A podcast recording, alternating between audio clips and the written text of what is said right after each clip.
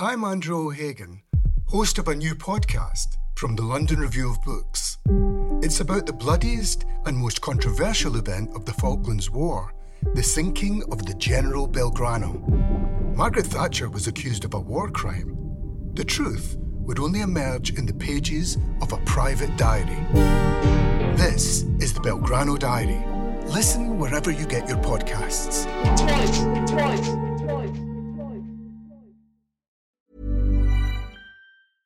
Cool fact a crocodile can't stick out its tongue. Also, you can get health insurance for a month or just under a year in some states. United Healthcare short term insurance plans, underwritten by Golden Rule Insurance Company, offer flexible, budget friendly coverage for you. Learn more at uh1.com.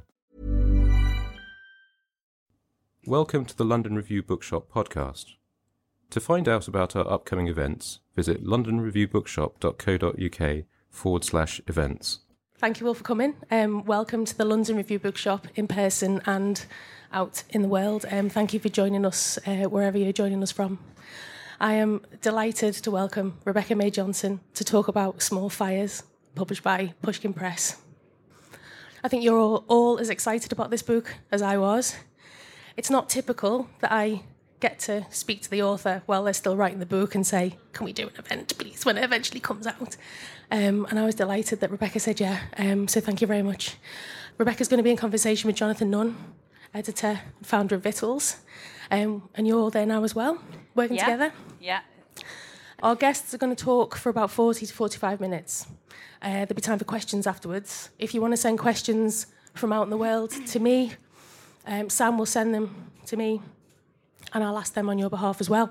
But we'll go around the room, so give me a little wink, give me a nod, and we'll get around as many of you as possible. Um, thank you uh, for listening to me, and let's hand over to our guests and wish them a very warm welcome and a thank you. Thank you so much for being Thank here, Cheers.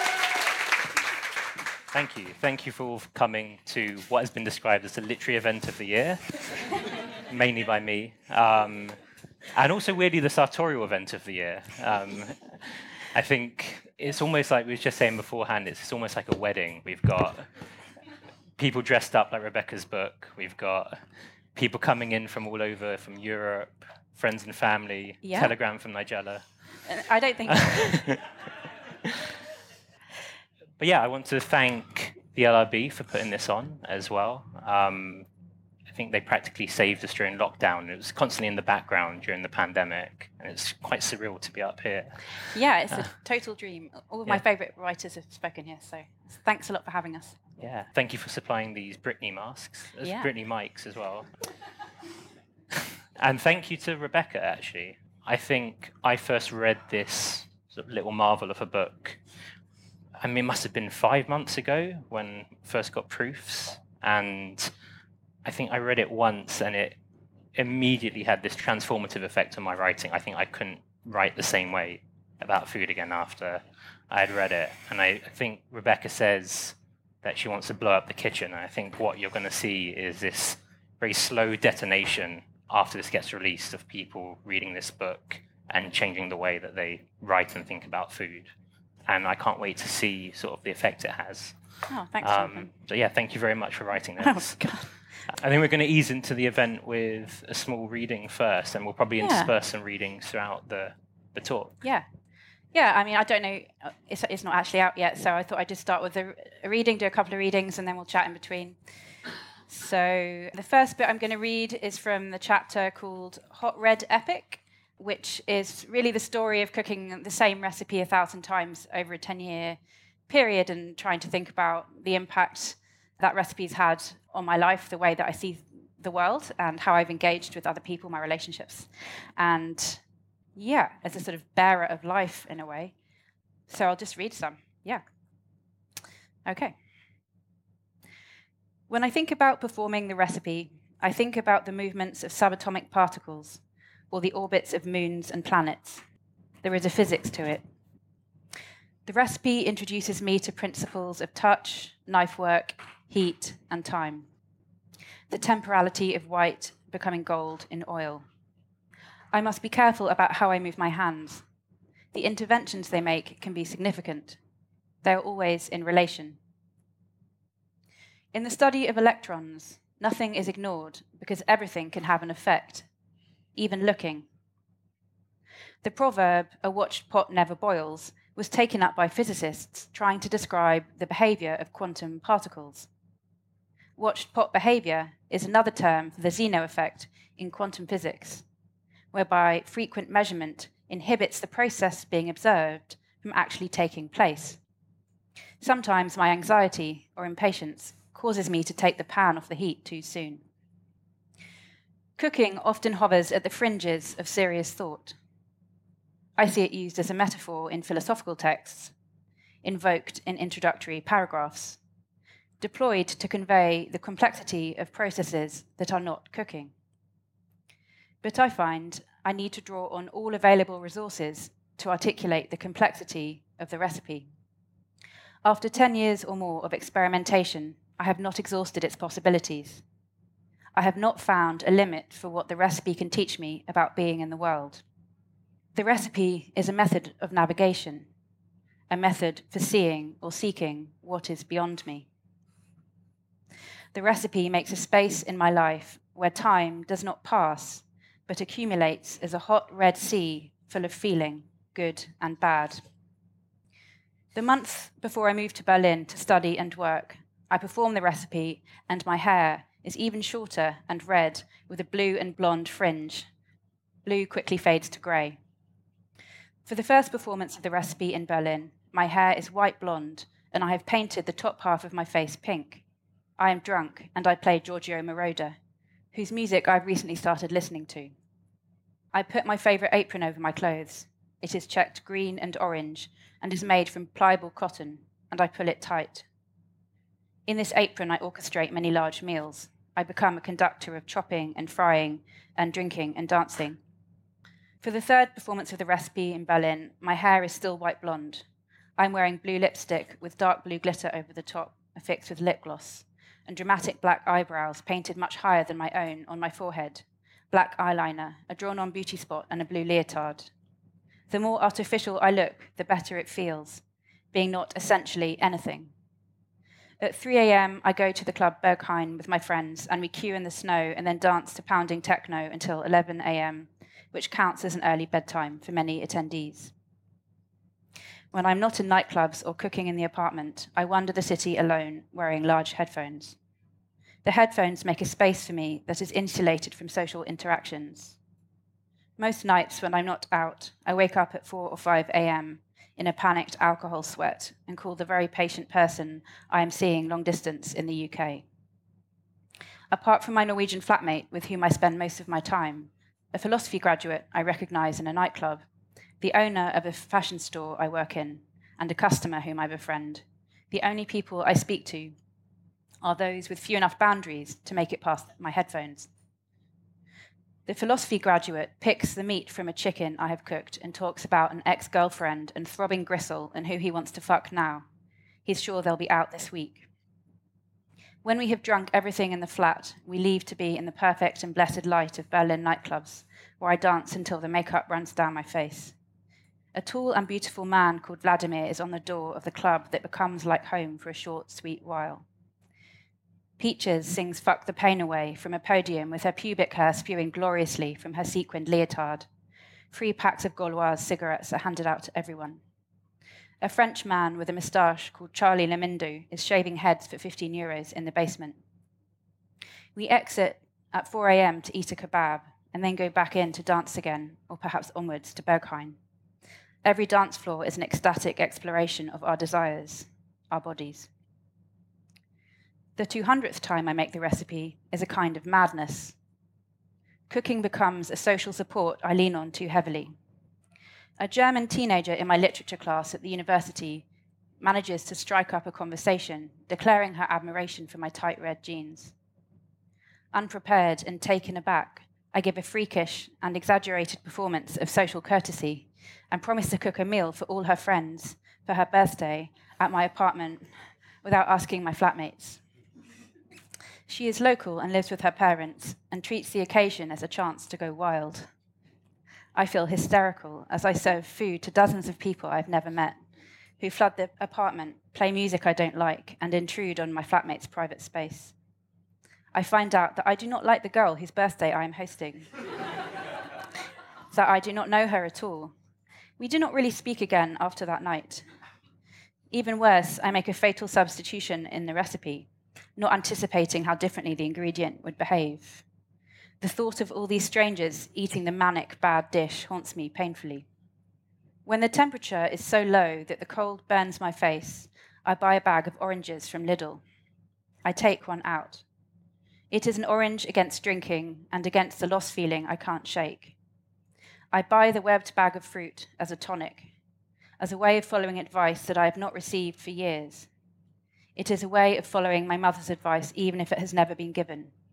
A dream of good advice, which I plan to absorb with each segment. I peel the orange hopefully, like it will be a doctor, an oracle, a cure. But when I gaze, full of hope, into the wet orange flesh, it moves.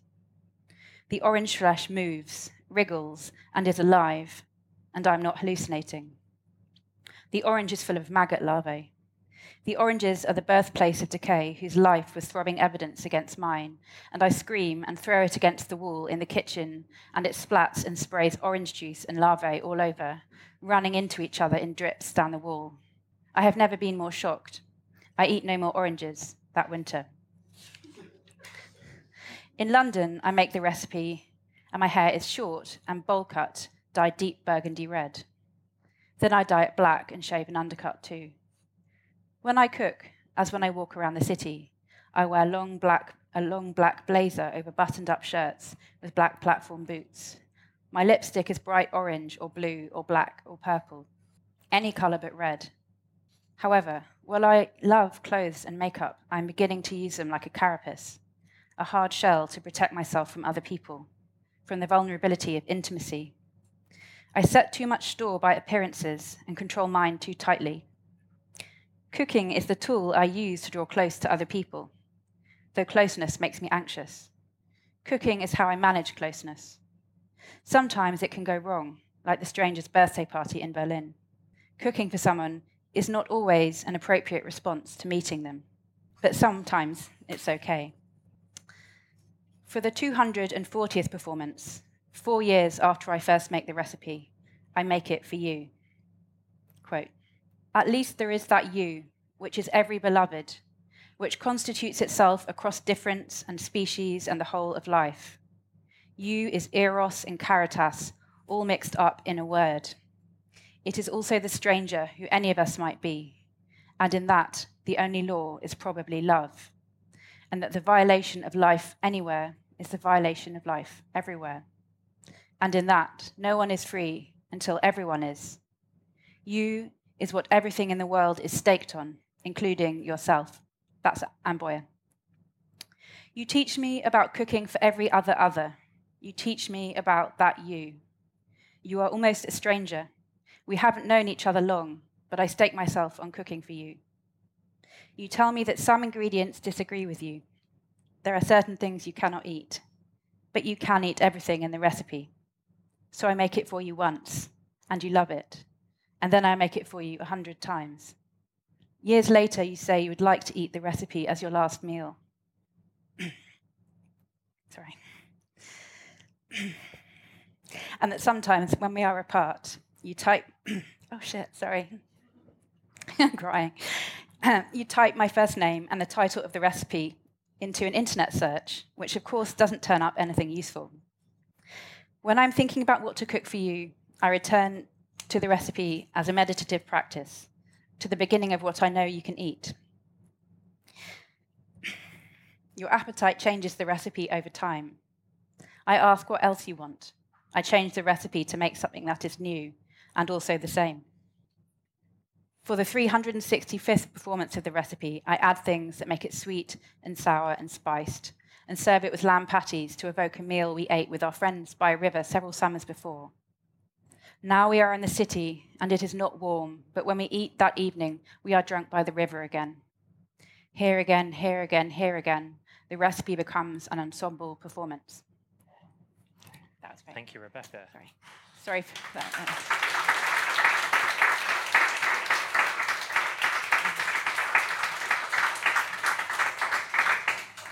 I don't know how many of you have read Rebecca's book yet, but just to give you a bit of context to that passage, the book is centered around the recipe by Marcella Hazan for tomato sauce. And much of that chapter is about the repeated performance of that recipe um, a thousand times. And over those a thousand times, Rebecca changes, your hair changes, your clothes change, your friends change, the city you're living in changes, the kitchens change. Yeah. How did you how did you come across well, how did you start framing the recipe yeah. as a performance and why did you do so? Yeah, this chapter changed so much in its genesis. Um, I went through lots of different sort of stages in my own mind. Um, kind of really early on when I panicked, I was like, I've got nothing to say about recipes. Um, there's nothing I could say. and then a few years ago, I mean, I had various bits of writing about this recipe and various notes, and it kind of came up again and again in my own mind when I was thinking about cooking. And it's always been a sort of, when I first made it in 2006, it, it kind of established a sort of grammar for all cooking that followed for me. It was a sort of, um, it transformed my engagement with the world, which is not me in a way, which are the things that are not me, because it showed me the the depth of things. So in this case, ingredients and the, the way that the recipe operates is that the things are slowly transformed through time and the processes that you apply. And then I sort of developed a more inquisitive approach to ingredients. So this sort of underlying or underpinning grammar that that recipe taught me then became the basis for sort of, you could say, speech or engagement with food as a language, as a sort of mode of expression. But then in, in, early 2020, I gave a paper at a conference at the RCA about writing and performance. And I was proposing the recipe as a performance text because, you know, a question that I often think about and that I sort of talk about in the book quite a lot is um, where is a recipe? You know, where does it, it exist? because it, the, the text of a recipe is not its neither its origin nor its terminus. It's a sort of annotation in between performances.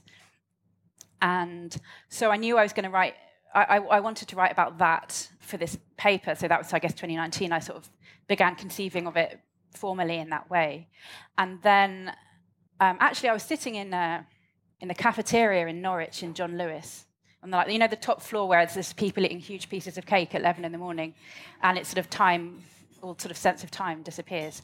And i wrote i wrote the paper and i just thought i started thinking well if i'm saying it's performance i need to incorporate this sense of performance and embodiment into my account of it. So i then just started writing a list of all the times i had made the recipe from the first time i made it.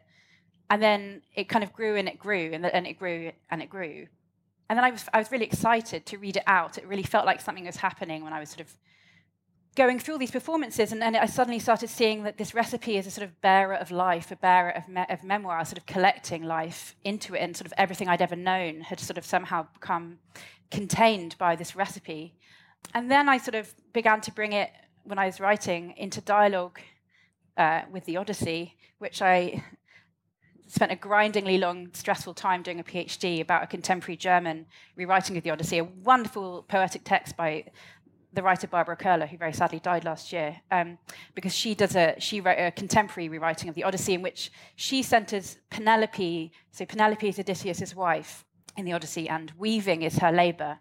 And through close engagement with the practice of weaving, through with its material reality, with what threads do, when you weave and unweave, because she unweaves at night what she weaves in the day, so she doesn't have to marry someone she doesn't want to marry. She creates a new form of time. She creates through this iterative labor and through her understanding of it, which those who don't weave can't access. She conceives of a new form of, t- of temporality. That this, the time that she creates through this unweaving at night keeps her safe, keeps her protected, and becomes a sort of well, it's amazing. It's a sort of form of genius, really. And then I I was thinking, like, why am I not? I'm applying this sort of, I don't know, years of my life to thinking critically about Penelope's weaving labor and the sort of form of thought that this gives birth to and the sort of temporality that she creates through this. And, like, why have I never applied this attention to cooking? Why have I not brought my critical mind into the kitchen? And I spent years trying to investigate the relationship between like language and the body. Quite often, when you're studying, it's like when life and all its exuberance passes into language, it's kind of uh, experienced as a kind of loss. There's a kind of normativity, there's a sort of hollowing out almost. Um, something I struggled with for a while to sort of think about that. But then when I thought about the recipe text and cooking it a thousand times, it helped me understand how actually you could return life to language through this iterative practice. Through if you cook the recipe a, a thousand times over a 10 year period, you're returning the body and life to language over and over again through that um, animation of the text through through living and performance.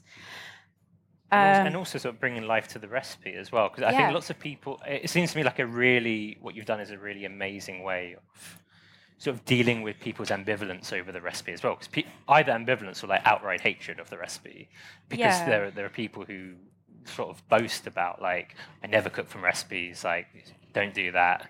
There's a yeah. It, it- yeah, there's a lot of um, there's a lot of anxiety and irritation and anger around the recipe that seems to come up. It comes up. You just you know, I watch a lot of TV cooking shows, and yeah, people often feel I think resistant to admitting to using recipes. It's almost something that people feel that they have to admit. And then the New York Times, uh, one of the New York Times editors, wrote a no recipe recipe book, which I write briefly about in the book, which is pictures of food with lists of ingredients and then instructions. Um, but he, he doesn't give you any quantities. It just seems like really irritating. It's just a bad recipe. And, and also, it, it underestimates the reality of how people use recipes because people, the recipe text, try as it might, unless it's some kind of extremely elaborate French patisserie, perhaps, doesn't have authority in the end. You take the recipe into your home, you engage with it. You know how much time you have, what you can, ac- what kind of ingredients you can access wherever you are, what's in the cupboard. Whether you hate something that's on the list of ingredients, whether someone you're cooking for, you know they hate something, whatever.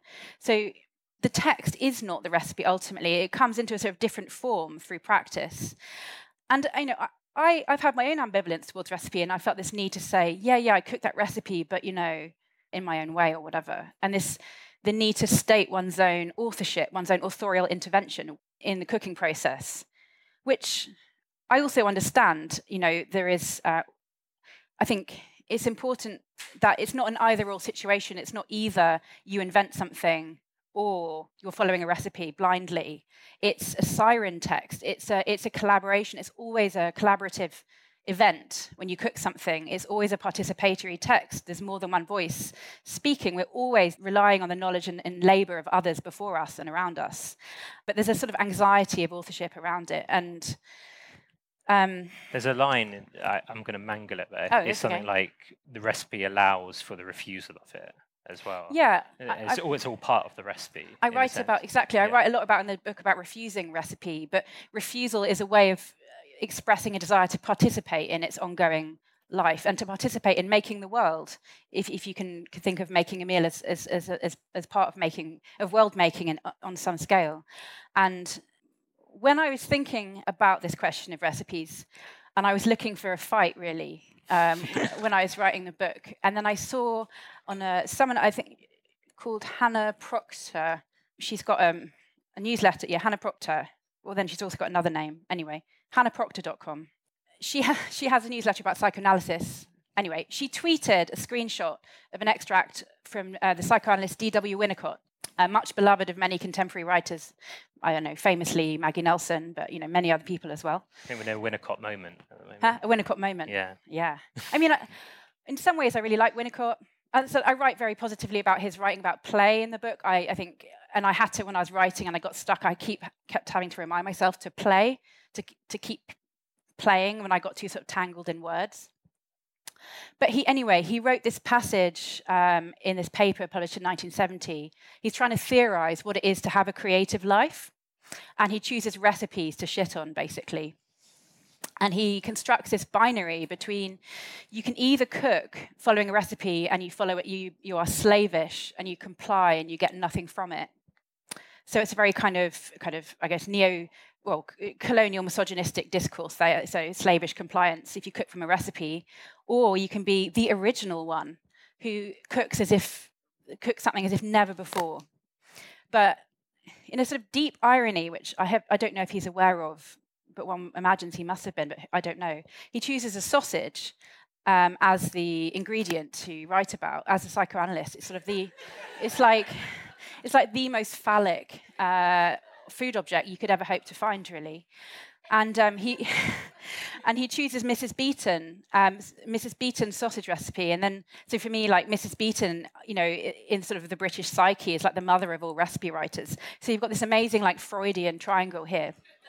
And um, he he wants to have um, an authentic, original, unmediated encounter with a sausage.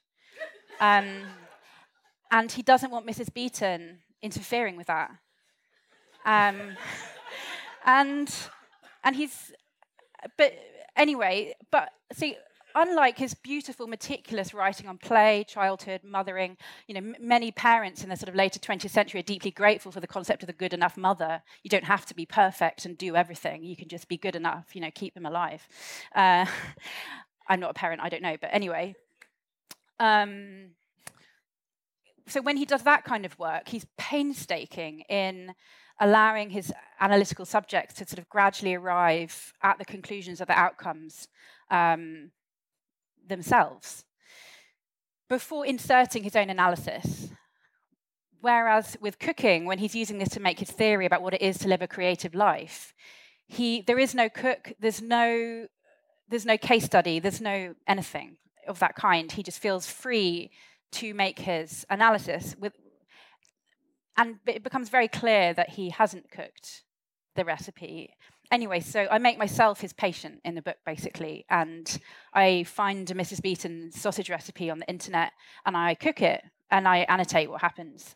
It also leads to like one of the most delirious moments in the book, which is like this diagram here, which, which says like Mrs. Beeton sausages recipe text, pubes out on a podium showroom selling Butt magazine. It's great. Oh, I was really pleased to be able to rhyme Butt magazine with Judith Butler, which is very um, whatever. Anyway, there, I did.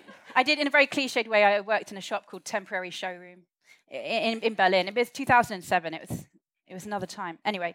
Um, do, you, do you want to go into reading? Yeah, or? I'm just going to read you my annotation of cooking Mrs. Beeton's sausage recipe. It's slightly nuts. It's just directly transcribed from my diary when I did it. Um, but it was a really important moment in the book because I wrote the second half of the book by hand, and it was like reintroducing the body into the text. I got a bit tangled up in theory, and I was like, oh, I'm just doing what Winnicott's doing.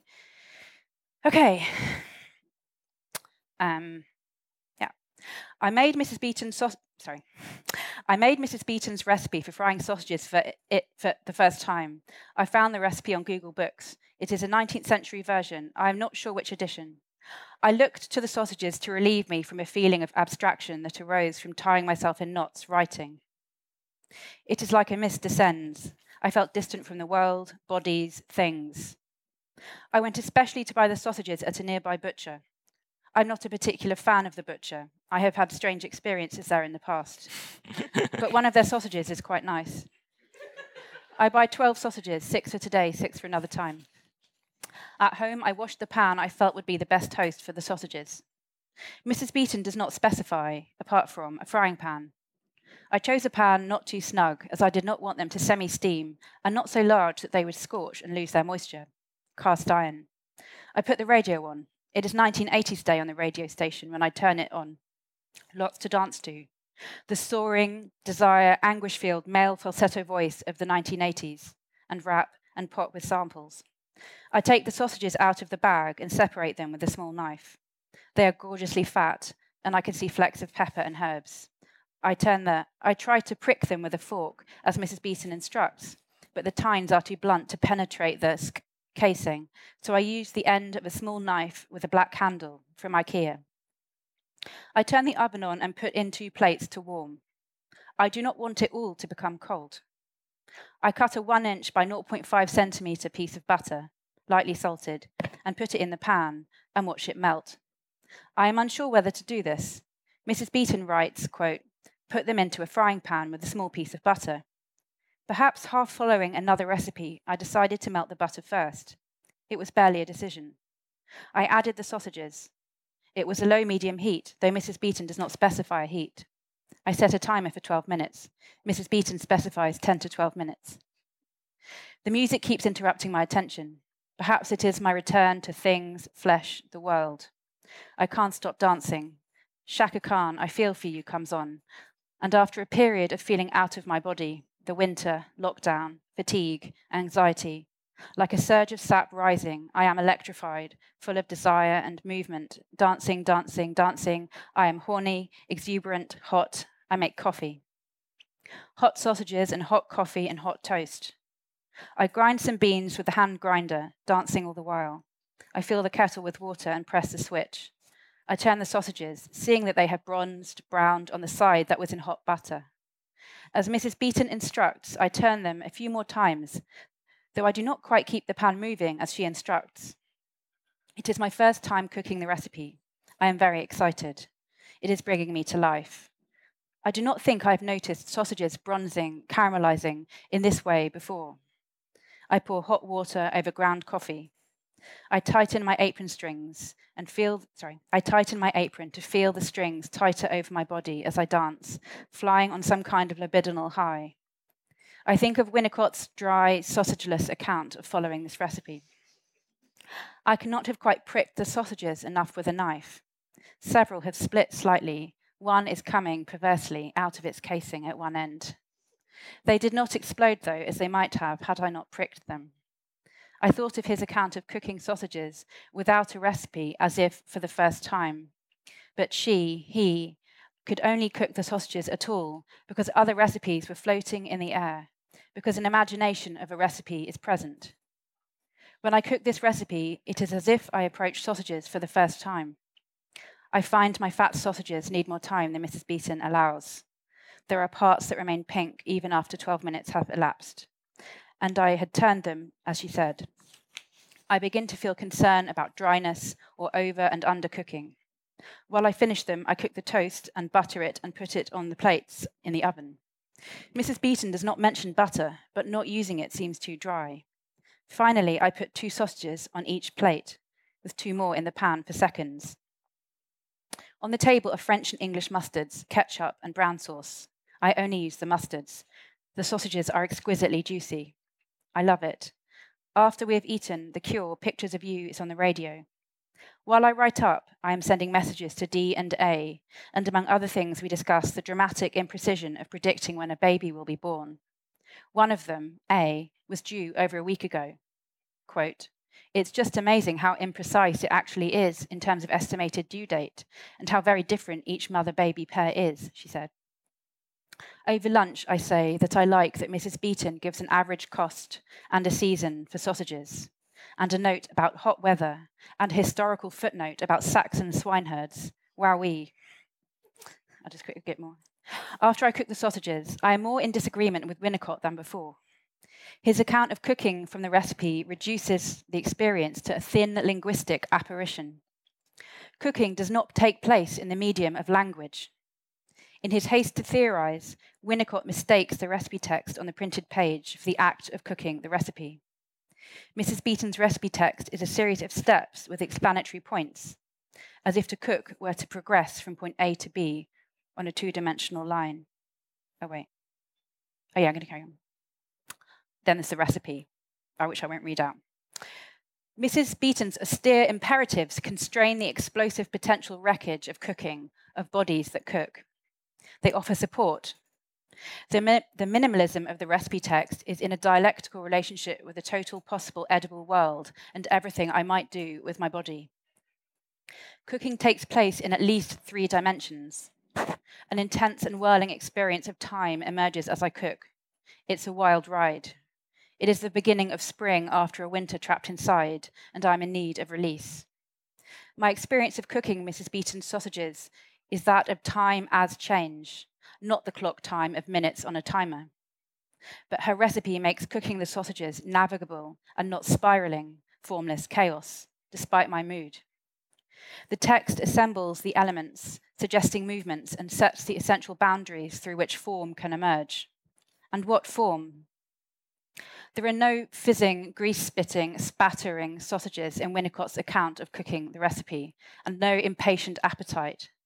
Where is his hand, his nose, his tongue, his salivating, the grease on his shirt? The pale, flaccid flop of a British type sausage before it is cooked. Winnicott's account of the recipe removes sausages from the recipe for sausages, and also removes the cook from cookery. Winnicott sucks the life from the recipe and the recipe follower, her, consuming them as raw material for his theorizing about what it is to live creatively. But despite his vampirism, Winnicott's account is missing all the blood. Yours, mine, sorry, yours, his, mine, the sausages, the pigs, the farm labourers, the blood of those seated at the table or on the sofa, or not seated at all. Winnicott fears the mothering hand of the recipe on the sausage, on his sausage.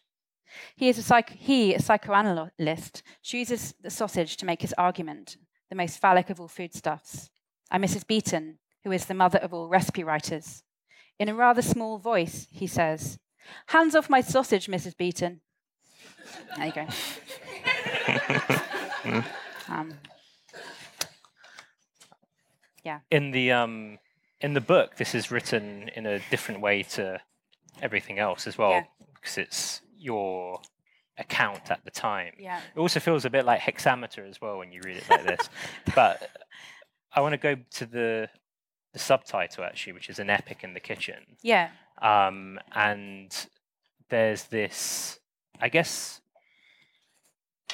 tension between, I guess, the epic as this like masculine form with all that history behind it, and what you're trying, and I guess the kitchen as a domestic and female space. Um, how do you come across? Well, how how did you come up with the title "An Epic for the Kitchen," and why was it important for you to reframe the book as an Yeah. epic? Um, well, the subtitle is a late edition. Um, but I bet as I wrote, the more I wrote the book, the more I became engrossed in what I was doing, uh, and as a form of epic. And um, I thought it. I guess. Well, it, I guess in in sort of lit- literary culture and, and, and scholarly culture or whatever, um, um, the epic is often um, framed as a journey through which knowledge is um, discovered or found out. The, the, the human subject um, undergoes development. And as I was writing about these many performances of, of the recipe, um,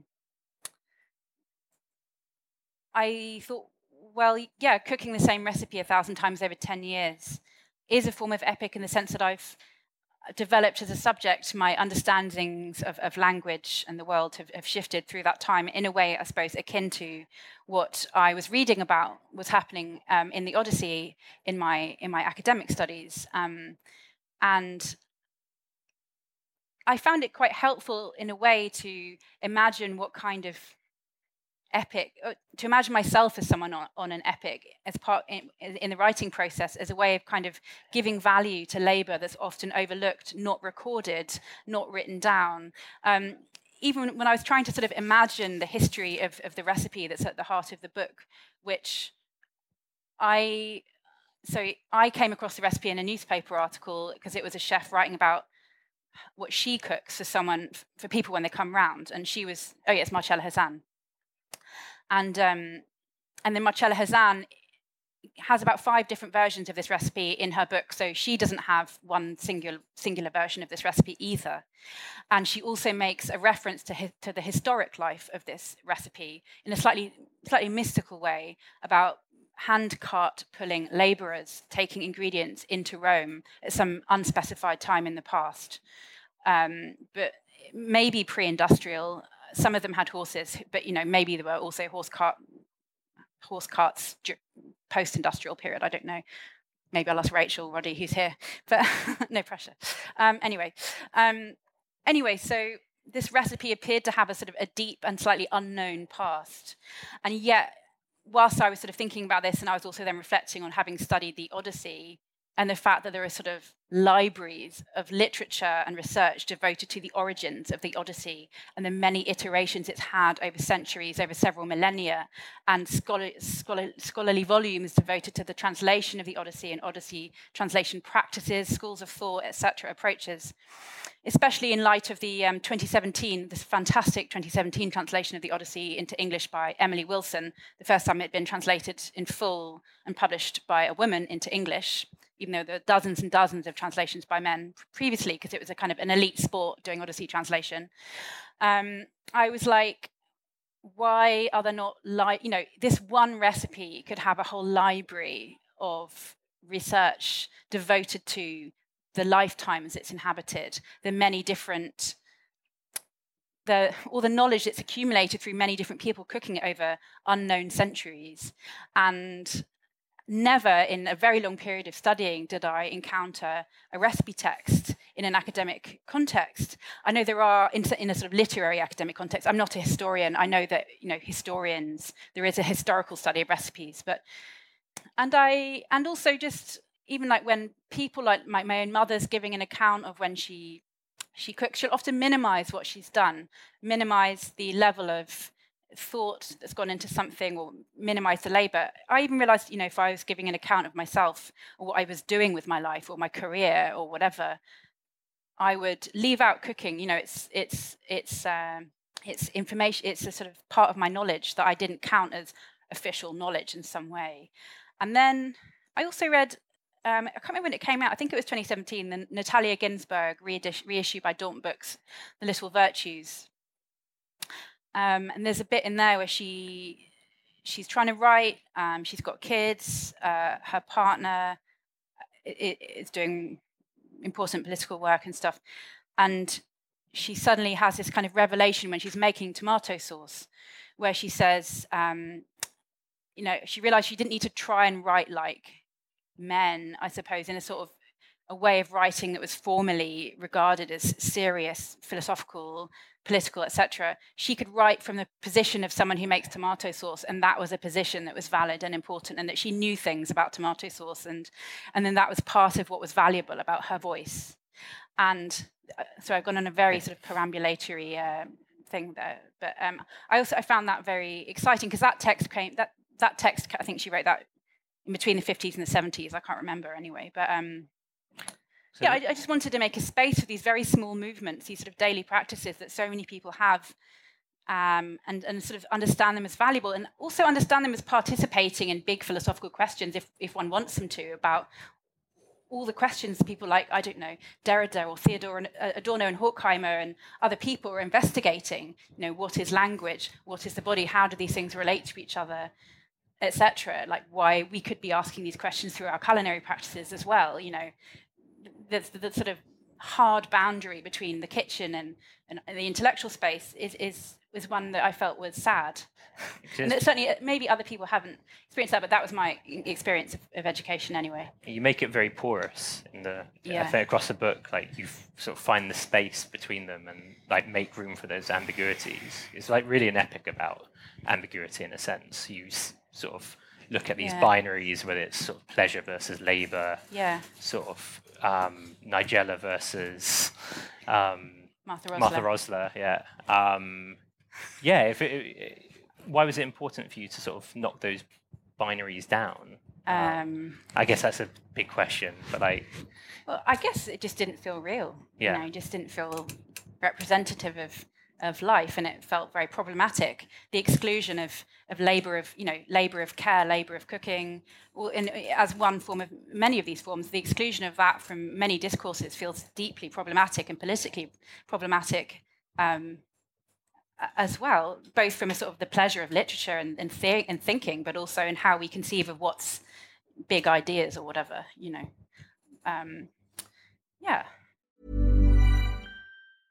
Quality sleep is essential. That's why the Sleep Number Smart Bed is designed for your ever evolving sleep needs. Need a bed that's firmer or softer on either side? Helps you sleep at a comfortable temperature? Sleep Number Smart Beds let you individualize your comfort so you sleep better together. JD Power ranks Sleep Number number 1 in customer satisfaction with mattresses purchased in-store. And now, save 50% on the Sleep Number limited edition Smart Bed for a limited time. For JD Power 2023 award information, visit jdpower.com/awards. Only at a Sleep Number store or sleepnumber.com.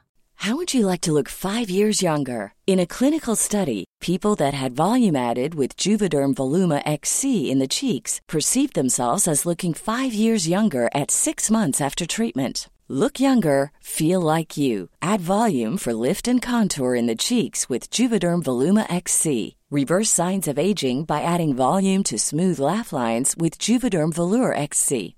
For important safety information and to find a licensed specialist, visit juvederm.com. That's J U V E D E R M.com. Not for people with severe allergic reactions, allergies to lidocaine, or the proteins used in Juvederm. Common side effects include injection site redness, swelling, pain, tenderness, firmness, lumps, bumps, bruising, discoloration, or itching. There's a risk of unintentional injection into a blood vessel, which can cause vision abnormalities, blindness, stroke, temporary scabs, or scarring. Talk to a licensed specialist to find out if it's right for you. Should we go for questions? Yeah. Hiya. Um, Hi. I am really interested in. Did you know when you started cooking the recipe that you were going to do it that many times? I mean, did you did you set out? Was it only at that moment you've talked about that you suddenly realised that it was a practice? Um, which moment that I talked about? Sorry, you were talking about the moment where you started writing a list of the times that you'd cooked it. Yeah. Um, I've been. Co- I, I think I've been coming. Oh, oh, I've got a microphone already. Yeah. Um, I was waiting for it to come. Um, I've been coming at it through lots of different ways over a long period of time. So tr- to try and find a form to express it, because um, I didn't like know how to write a book when when I started, which probably a sort of stressful thing for my publisher to hear, whatever. But um, you know, like I hadn't written it before, and I was trying to bring like different disciplines together in a in in a, in a way that wasn't sort of difficult or clunky for the reader and for myself. Um, but so, like for example, I used to be um, in a poetry group um, with some friends, and um, I wrote quite a few poems about cooking, trying to understand cooking as a form of articulation and and the, the sort of uh, the expression of vegetables, or and sometimes I inco- incorporated recipes into those poems and, and read them out, and I I repeatedly throwing myself at the question of, of trying to understand what what this knowledge was and what it was doing. Um, in 2015, sorry, my friend um, and Jen Calleja, who's a writer and translator, she was literary curator at the Austrian Cultural Forum, and she asked me for an exhibition to translate a short story um, into a recipe. Uh, which I did, and then I cooked the recipe and gave it to people, and I made an installation about it. And that, so, I guess, yeah, I, I had made lots of different oblique attempts at trying to kind of understand uh, through writing what was a recipe or how did I engage with it or what knowledge it had given me about all sorts of different things self, other, friendship, language, uh, embodiment, you know, all sorts of things. Um, and I- guess, yeah, you say you said that moment and that recipe when I was trying to write the list, I just knew that every time I tried to think about what I knew about cooking to myself, I came back to this recipe over and over again. And I, it's a story. If someone asked me what a recipe, what recipe was a recipe that uh, I don't know that I liked or I thought about, I just re- returned to it in that account of myself. And then I hadn't, and it kind of pops up various points. I, I had a sort of the first space I ever made my, for myself to do personal writing was just a, a blog called Dinner Document. I started in 2011. I was very depressed. I was sort of almost dropping out of my PhD, very low, just feeling awful. And um, I just started documenting what I'd been cooking. And very slowly, by making that space for myself, and it didn't feel too uh, conspicuous as a form of writing. I'm just recording recipes. I'm not trying to write, you know, don't look at me, sort of thing. Um, yeah, I gained confidence and, and started experimenting. Anyway, th- that tomato sauce, the tomatoes thing comes up quite a lot, or a few times in that period as well. But I don't. That's a kind of. I've given you about three different responses. Sorry. I guess it's important for that recipe to be just part of your life as well. Yeah. Like, cha- I guess maybe it changes as soon as you start self-consciously writing about it and like this is the recipe rather than just like a recipe that you cook for your friends. Yeah, it, it was. Yes, it was part of the fabric of my life.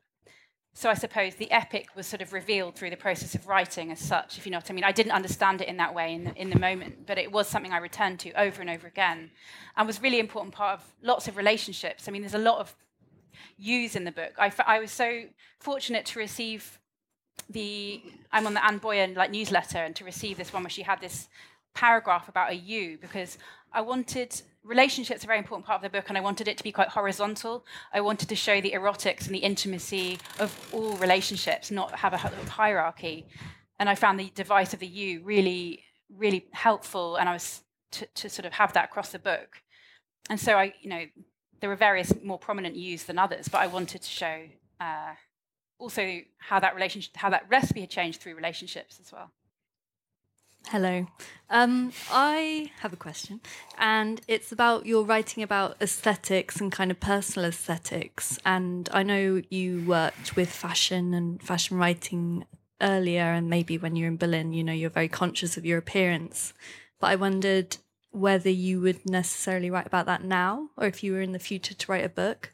Because I, you know, you're wearing a very lovely outfit. Thanks, Sophie. and it's all right. Um, but obviously, you're very aesthetic today, and I know you But are you've generally. seen me as a true grub. Yes. Well, I I would never say that, but I wondered in future writing if you would whether it was a kind of shell that aesthetic and that hair are changing and the kind Mm. Right. of dissociate, you know, the Okay, yeah. dissociation within that. Mm. Whether that was about your youth or whether you would still consider writing about that, or if it doesn't matter anymore and you're grown up and it's fine whatever you look like. Oh my God. I think it's a big question. Your life is over. You're on the duff. You're not. No, I don't mean that. you that. will never. I'm going to cool pass again. this mic away from myself. Thank you. Um, okay. Yeah. Um, yeah, clothes were really important to me at that point in my life. So, and they still are, but I was. I write about this in the book. I write about wearing an apron and the sort of the erotics of apron wearing in early on in the book. And it's really a lot of that's to do with my exploration of embodiment and my gender. Um, I guess I read Gender Trouble by Judith Butler when I was sort of 19 or 20, and it was like a religious, mo- it's like a religious experience, like I was being released from some kind of tyranny, aesthetic, and embody tyranny of embodiment that I felt really sort of tortured by in my teens and early 20s or whatever. Anyway, and I found, I, I write in, in a bit about the, the, some of the bit I just read, I talk about um, wanting to not feel essentially anything. And so this refusal, I, I suppose, of essentialized understandings of gender and what, you know, supposed to look like or etc. Um, clothing was a really that sort of breakthrough moment for me in in, in understanding and, and shifting my relationship with my gender. Um, fundamental part of that process of experimentation, play, fun. It's also fun, you know. A lot, um, but I guess some of those ideas I feel are less urgent for me to express through clothes all the time. It was also like inhabiting it and, and changing my hair a lot and doing being extremely overt, overt in some of those things was part of a really kind of foundational period for me in in in becoming myself. I don't know whatever, but um, anyway. But I was also very conscious of being looked at and wanting to control that in a very kind of active way. and now I never leave the house, and I have an allotment. My seventy-year-old, my seventy-year-old allotment neighbour has never been on the internet in his. No, he's actually eighty. He calls it going on the line, and he's heard of Amazon, but he's never. uh, He he retired because he didn't want to use computers. He was a piano teacher anyway. So what I mean, I'm like sort of less directly engaged with being seen at this point uh, right now. Um, however, like when I appear in front of people, like occasionally, like when I do teaching, uh, universities or talks, or maybe like now, I dress as my book cover. Um, I I feel the need to reserve the right to change my appearance as I want to, when I want to, and not you know I don't want people to get feel too comfortable that they can sort of know something true, deeply, eternally true about me from looking at me in one frame or in one moment. So maybe Sophie, maybe it'll come up again. Vittles should just pivot to a fashion blog. Yeah, I think. there you go. You heard it here first. Yeah. Um, yeah, I don't know if that's that's useful. Medium useful. what do you want? A guarantee of a fashion book? I don't know. Sorry. I've, I've got one from Yeah. the ether, and then we'll come back to the room if that's okay. Um, this is from Anon. Um, great talk, thank you both. Rebecca, you play with the boundaries of what a recipe is in a way I find fascinating. Are there any texts or books that are not recipes but feel to you like recipes, as in feel instructive or collaborative and inherently creative in the same way? That's a really interesting question. I don't know if I have an immediate answer. Um, I feel like theories of theory is a bit like that, or theory or philosophy, or whatever you want to say, can be a bit like that because even just like the Judith Butler text I just mentioned, but you know, whatever, like people work in lots of different fields, in the sense that it's a sort of instructional, it's an instructive text that you inhabit and change through your inhabitation of that text. And it changes through living and through embodiment. So maybe that could be seen as, as, um, as a sort of c- comparison with the recipe text. And da- I don't know, dancing? I'm like, what is a dancing text? But I don't know that. I don't. I don't know. um, but I'd be. But that sounds like a really great research question for some for someone else. Uh, no, I don't mean like that. I just mean like I'm not being like no, but you know, I feel like you know we all have relationships with particular kinds of uh, texts and instructions of moments of revelation in our own lives, and I think uh, you know I I'm just I just love hearing other people talk about that for them, if you know what I mean. But um, I guess there's know, the con- yeah. there's the converse of that question as well, which is what recipe writing and food writing feels like. There's this understanding of radical theory as well, even though it might not be theory. Oh, yeah. Theory. um, do you feel there's sort of antecedents to your sort of work on that? Oh God, I don't know. I mean, I feel like recipes are like just even just. I feel like we don't need to. I mean, I write. Obviously, I've written this book about recipes where I'm like comparing it to I don't know German critical theory or whatever, you know, in a, in a light and accessible way. But um, what I just mean is like I don't think like I think recipes are already super. I think like recipe texts are already super radical in themselves. They are performance texts. They are asking you to experience things with your body in a novel way that change your body maybe permanently to encounter objects as if you've never approached them before. And I think that's kind of amazing and really cool and interesting. Like recipes are already cool and interesting and amazing. You know, like and, exci- and then, like so exciting. And, and even when I just cooked that that Mrs. Beeton sausage recipe, it was like I don't know, it was like insane. I felt so high on and excited and like like I wanted to have sex with everything. It's like I don't know. um, sorry, but um, um, I feel like we don't need to sort of make sort of try to make uh, uh, like so many recipes have had a profoundly transformative effect on my life and and, and uh, yeah. So I I, feel like yeah, in a way we don't you know recipes don't need to become more something else than they are. I think they are kind of crazy and amazing experiments and embodiment already. There's also like this feeling that like theory sometimes has to be complicated or Yeah. like absolutely like ununderstandable. Yeah. And actually, I mean, one th- good thing, great things about Small Fires is that you make theory so accessible and like so easy to read and, that's to good to understand, and like Yeah. simplifying it down. And yeah, um, yeah, I had a very, I'm, I'm, I'm forever indebted to my very strict PhD supervisor who never allowed me to use um, a difficult term if I couldn't be bothered to explain it. And I wasn't allowed to, in a sort of flight of ego, just put something in a footnote. Um, she said, like, if you, if you can't be bothered to incorporate it in the body of a text, you're not allowed to use it. You can't just be like, you know, please let me just cite this paragraph of someone and just do nothing with it, just dump it in a footnote. She made me like really do the work. Don't don't expect that the reader has to do all the work. Like it's my it's your literary text or it's your critical. You know. Anyway, yeah. there are no footnotes in the book. I There's no footnotes. No, I think footnotes should only be for gossip and for Yeah, exactly. for, for beef as well. Beef, yeah, Yeah. beef notes. Um, there's, there's like there's, there's a list of citations at the back and and a few other sort of notes about. The citations alone are like, it's just like great to read. Oh, Um, thanks.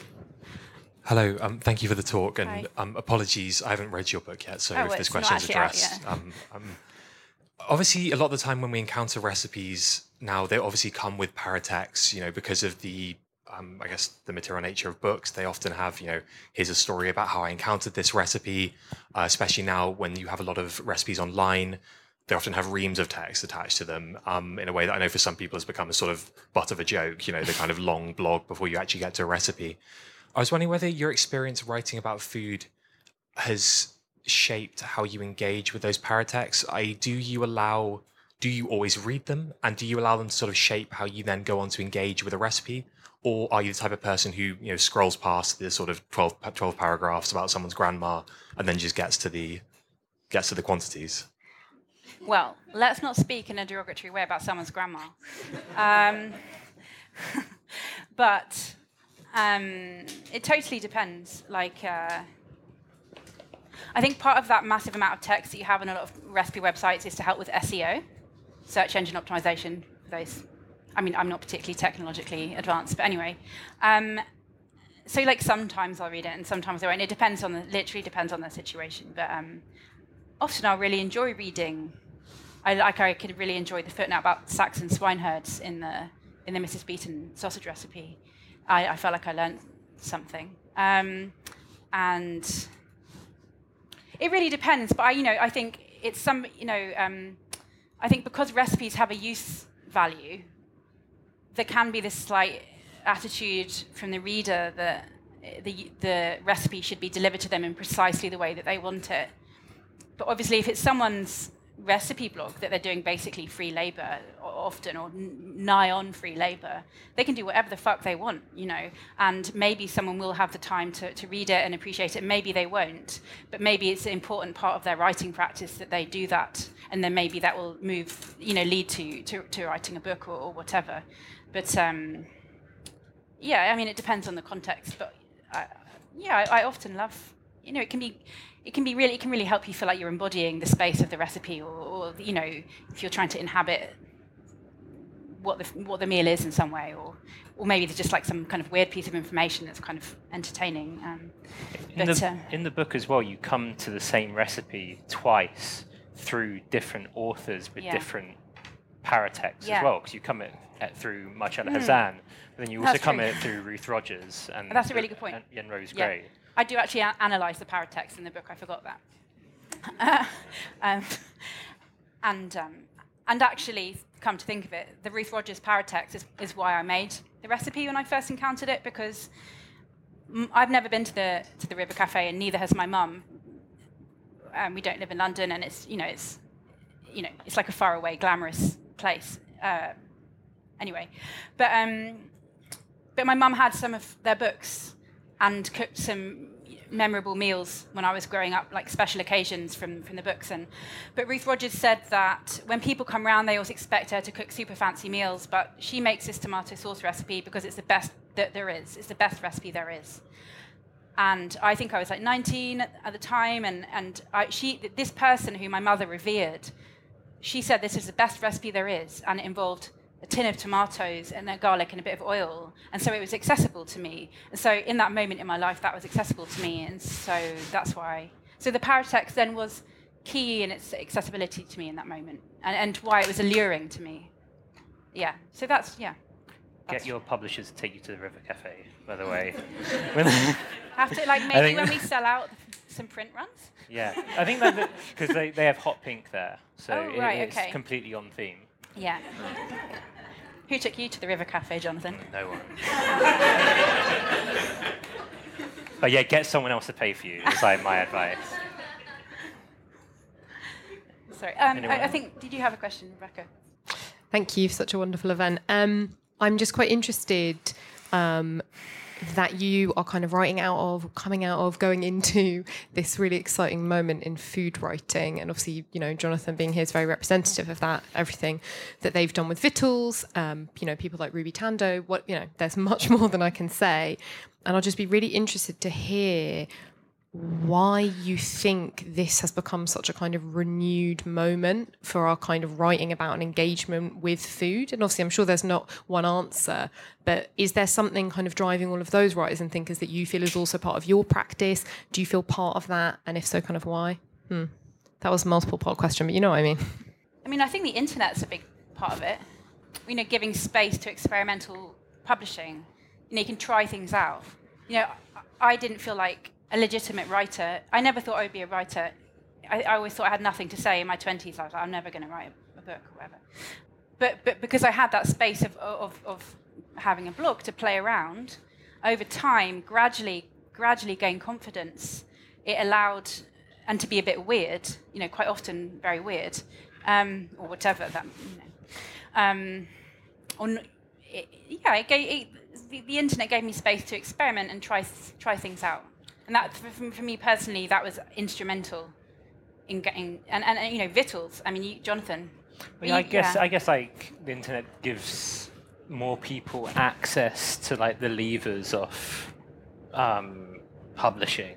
Um, There's fewer barriers. Yeah, um, I didn't have a blog before I started writing, but I, I did start fights on internet forums um, about film first and then food and that sort of gave me a sort of platform to build on. Um, yeah, it's a really good question. It's something yeah. I, I think about often. I don't quite know why. I mean, there's I think there's always been um, a wealth of talent in British food writing, like generationally. I think food writing is quite protean in that it often it often talks about whatever the, th- the, the theme of the time is, mm. whether that's sort of going back to like MFK Fisher and like a lot of the post-sport writers and this this focus on like pleasure and survival and like the sort of joy of being alive yeah. almost. I think the themes of our time are being reflected in the new food writing, which is a growing far right presence across the world, and so making the case for immigration and also immigrants and for people. Also, climate change and labor and a much I think like especially in America there's at the moment like a lot more focus on on production and yeah. and the, and the labor side and, and looking at how food intersects with climate and growing, and, and I guess veganism and vegetarianism are a huge part of that. But I think that is maybe one of the reasons why there's a more critical movement in food writing yeah, it's, right it's, now, rather than just minds. celebrating the lifestyle of it. Yeah, yeah, it's moving beyond pure lifestyle, although pleasure is always part mm. of it. Mm. And yeah, and also as Vittles does, you know, makes different forms of pleasure visible and different engagements with food as a, as a pleasurable medium in, in what is often a very difficult, stressful life, tangible and visible. Yeah, I, yeah. I think I think like if if every Vittles newsletter was like Doom in like your inbox, which is already like Doom, like at the best of times, um, I, I, think it would be too much. I, I, think there always has to be. I'm just on about Vittles now, but like an element yeah. of levity to it. Yeah, um, and the reason that we want to change things is so that more people can feel more pleasure more of the time. Mm. And, you know, the, the, systems that inhibit that are bad. um, and so it's, you know, th- there's so much, uh, you know, especially out the, you know, black critical radical tradition, writing about pleasure has often been a part of that. You know, I, I cite Audre Lorde in my book, but she writes about how central the pleasure of food was in, in, in, during a period of racial segregation in Harlem in the 30s and 40s as a way of kind of looking, keeping joy at the center of looking to the future um, in, in daily practices. And um, I think that's still, you know, that's still important in political movements to think about joy and pleasure and uh, I think yeah, the, the, writer Sophie Lewis, uh, I can't remember what she wrote or the particular wording of it, but it's about the sort of grand liberate, like horny liberation of everyone and a sort of post-revolutionary moment in her writing. But anyway, I can't remember that like the precision of it, but but yeah. yeah. I think until there's full liberation, it will always be about pleasure. You're always yeah. going to have to make the case for it. Yeah. Can we end on that note? Thanks, Rebecca. End on. Yeah.